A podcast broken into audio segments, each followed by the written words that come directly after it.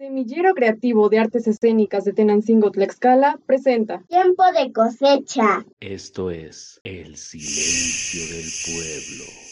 Capítulo 1. Este es mi municipio, un lugar hermoso que les quisiera presentar. Me llamo Sara y llevo 65 años viviendo en Tenancingo. Mi mamá me ha criado en este municipio y he aprendido mucho de sus costumbres. Yo soy el hermano de Pablo. Me gusta estar mucho en el parque. Por eso trabajo cerca en la escuela primaria. He conocido a muchas personas muy interesantes aquí. El bolero, por ejemplo, que se sienta en las bancas del centro. Siempre bolea los zapatos. Es único en el municipio. Nadie más lo hace. Él es responsable con su trabajo. Toda la comunidad lo conoce. Siempre es positivo y alegre. A mí me gusta visitar a mi mamá todos los fines de semana y nos reunimos en el parque porque me recuerda cuando mi hermano Pablo y yo éramos pequeños y le acompañábamos a su puesto. Hablamos de lo que nos pasa en la semana. Mi mamá nos cuenta todo lo que le platican. Dice que un día llegó una señora llamada Sandra y le contó algo que hasta la vi impresionada cuando nos los dijo. La vimos tan sorprendida que nos entró curiosidad por preguntarle más. Ella nos contestó que se acercó ya pidiéndole ayuda. Me llamo Sandra, también vivo en Tenancingo. Yo quiero contarles algo que me pasó. Tenía el dinero de todos mis ahorros, los míos y los de mi hermano que está en Estados Unidos. Estaban en mi cuenta de banco. Recibí una llamada extraña.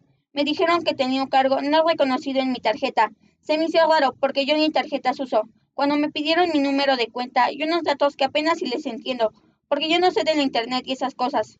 Me vine enterando después que me habían vaciado todo. Le dije a la muchacha que trabaja conmigo en estética que me cuidara del local, en lo que iba a pasacola a checar eso en el banco. Por lo que nos cuenta, Sandra supo que el bolero sabía quién podría estar detrás del robo. Entonces se acercó a él para preguntarle. Yo no sé nada. No me gusta meterme en chismes.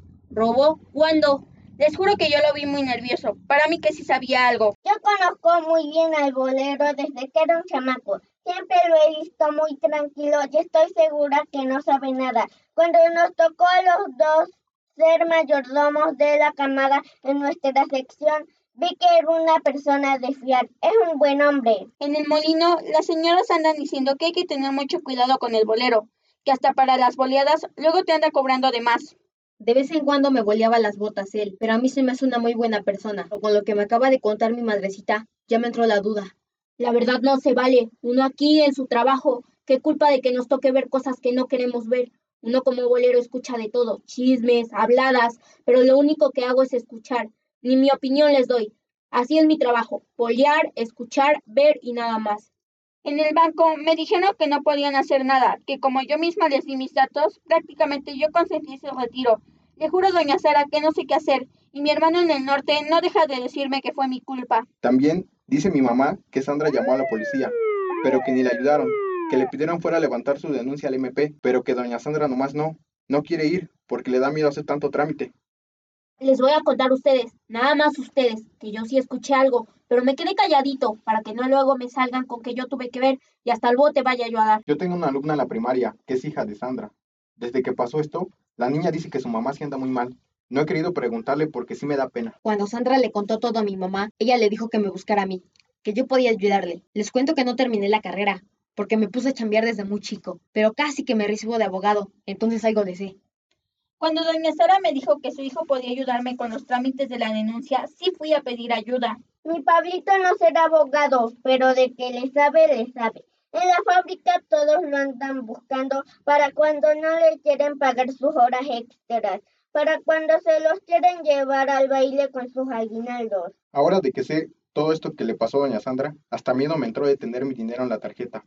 Pero ya ven que casi para todo tarjetas, dinero electrónico, cajeros automáticos, nada más a los otros los del magisterio, pues ya todos con cuenta. ¿Se imaginan que sacaran todos mis ahorros de mi cuenta? Lo malo es que estos nuevos rateros ya no son de pasamontañas y pistola en mano.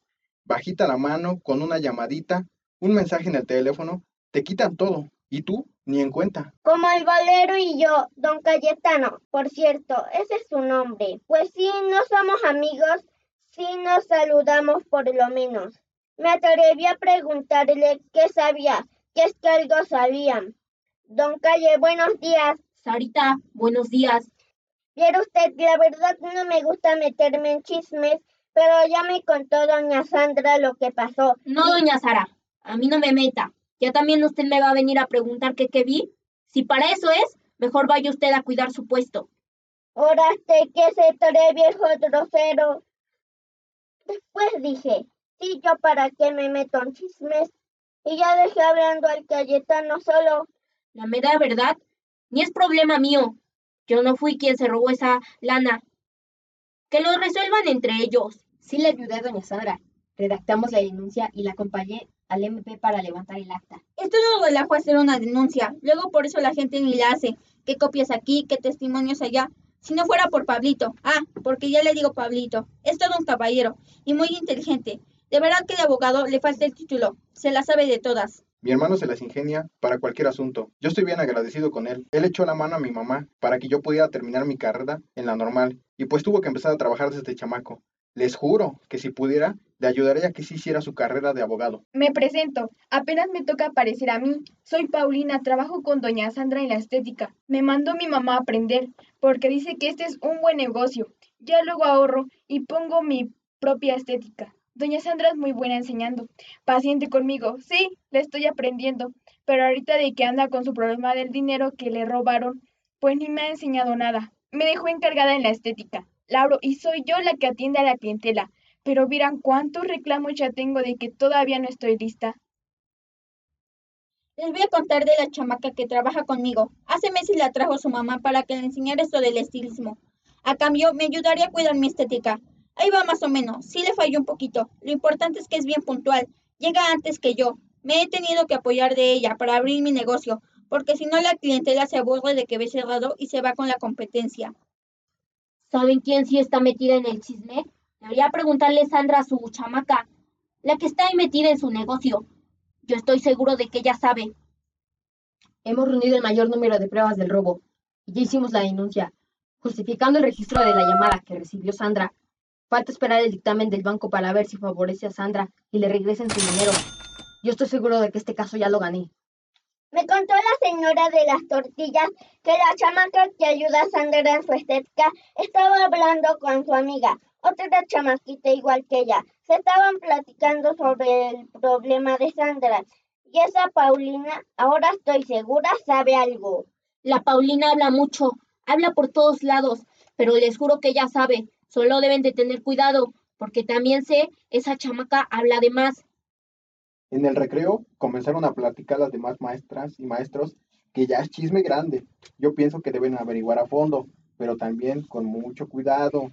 No dejarse llevar por los rumores, aunque sí me da miedo que la gente que se robó ese dinero vaya a ser peligrosa y les vaya a hacer algo a Sandra y a mi hermano Pablo. Sí, les voy a contar. Yo le estaba boleando sus zapatos a un chofer de las combis que paran en el centro. Dice que el checador anda diciendo que yo fui el que se robó ese dinero. Que hasta tengo gente trabajando para mí que hace esos robos por internet. Yo ni celular ocupo, ni le sé esas cosas del internet y me salen con esos chismes. Si el bolero no confiesa, yo sí le voy a pedir a Pablito que lo cite en la acta, que le ponga un citatorio como único testigo, si no quiere que le escriba ahí que es el principal sospechoso puro chisme, que si la Sandra, que la Sara y sus hijos, que la chamaca de la estética, la Paulina. Lo que sí no me gustó es que también andan diciendo que mi mamá fue la que se lo robó, que por eso anda bien preocupada preguntándole a todo el mundo. Llegó a mis oídos, me dijo la Pau que doña Sara está en el mitote por algo, que no es de gratis, que pregunta y pregunta si ya sé quién se lo robó. Pero ¿cómo? Si hasta ella misma me ayudó con su Pablito a que levantáramos la denuncia. Ya nos llegó la notificación de que investiguemos el robo de doña Sandra. Ah, por cierto, yo soy el teniente primero Javier, con placa número 291832.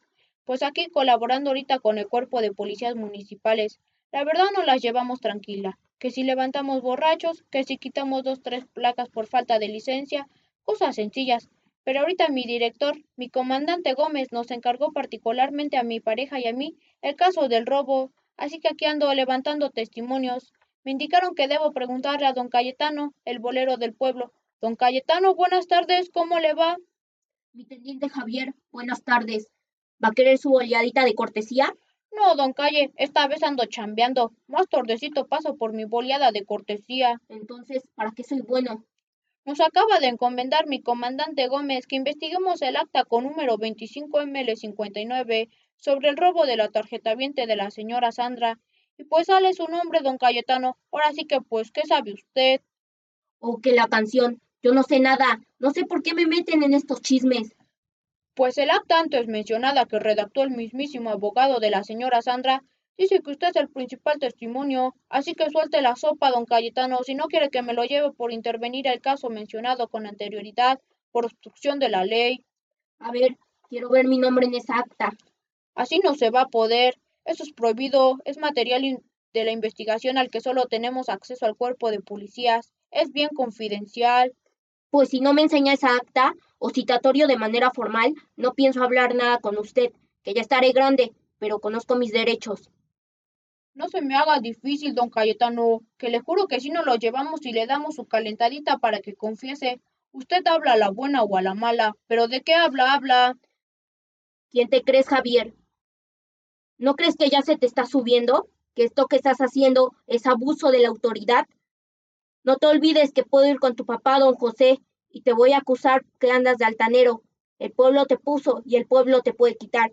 Es más, déjame seguir trabajando, que tengo chamba atrasada. Ah, y olvídate de tu boleada de cortesía. Uno no tiene que ver, y que es que estos ahí andan preguntando. El chisme ya está bien grande, en serio. Ya hasta llegó a la presidencia. Ya andan los policías haciendo averiguaciones. Pescadizas creo que le dicen. Las pesquisas de la autoridad van avanzando. Dijo mi madrecita que ya la autoridad habló con don Cayetano. Ahora sí ese bolero va a confesar quién robó el dinero de doña Sandra. Me habló Pablito. Dice que mi caso ya va más avanzado, que las investigaciones están con todo. Hoy tendremos reunión con el gerente del banco para ver si lograron rastrear el paradero de mi dinero.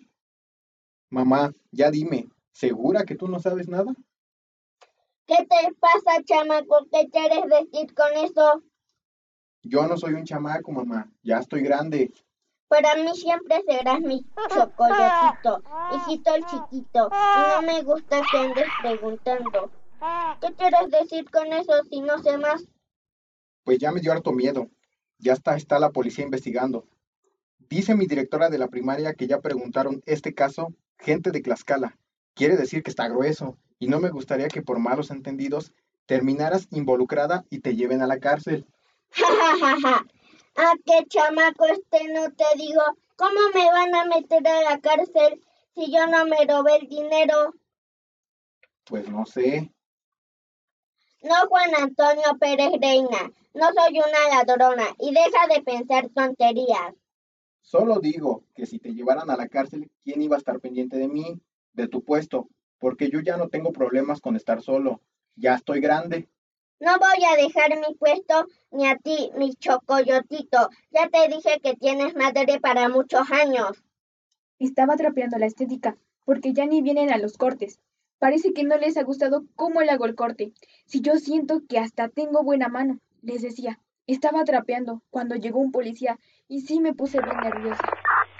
Buenas, buenas, chamaca. ¿Qué andas haciendo, mi Pau? Javier, buenos días. Ahorita soy el teniente Javier. Cuidadito con ese respeto para la autoridad. ¿Eso qué, Javier? Si apenas tiene poquito que eres policía y que es que ya se te subió. Paulina, respétame. Me estás dejando en vergüenza con mi pareja aquí, el teniente Rojas. Está bien. Teniente Javier, nomás porque tú lo dices, pero no con eso se me olvida cómo eras reburro en la escuela y que por eso ni sacaste tu secundaria y ya hasta te crees. ¿Me respetas o te llevo un rato a los separos por faltarle a la autoridad? Ya, ya. ¿Para qué me quieres?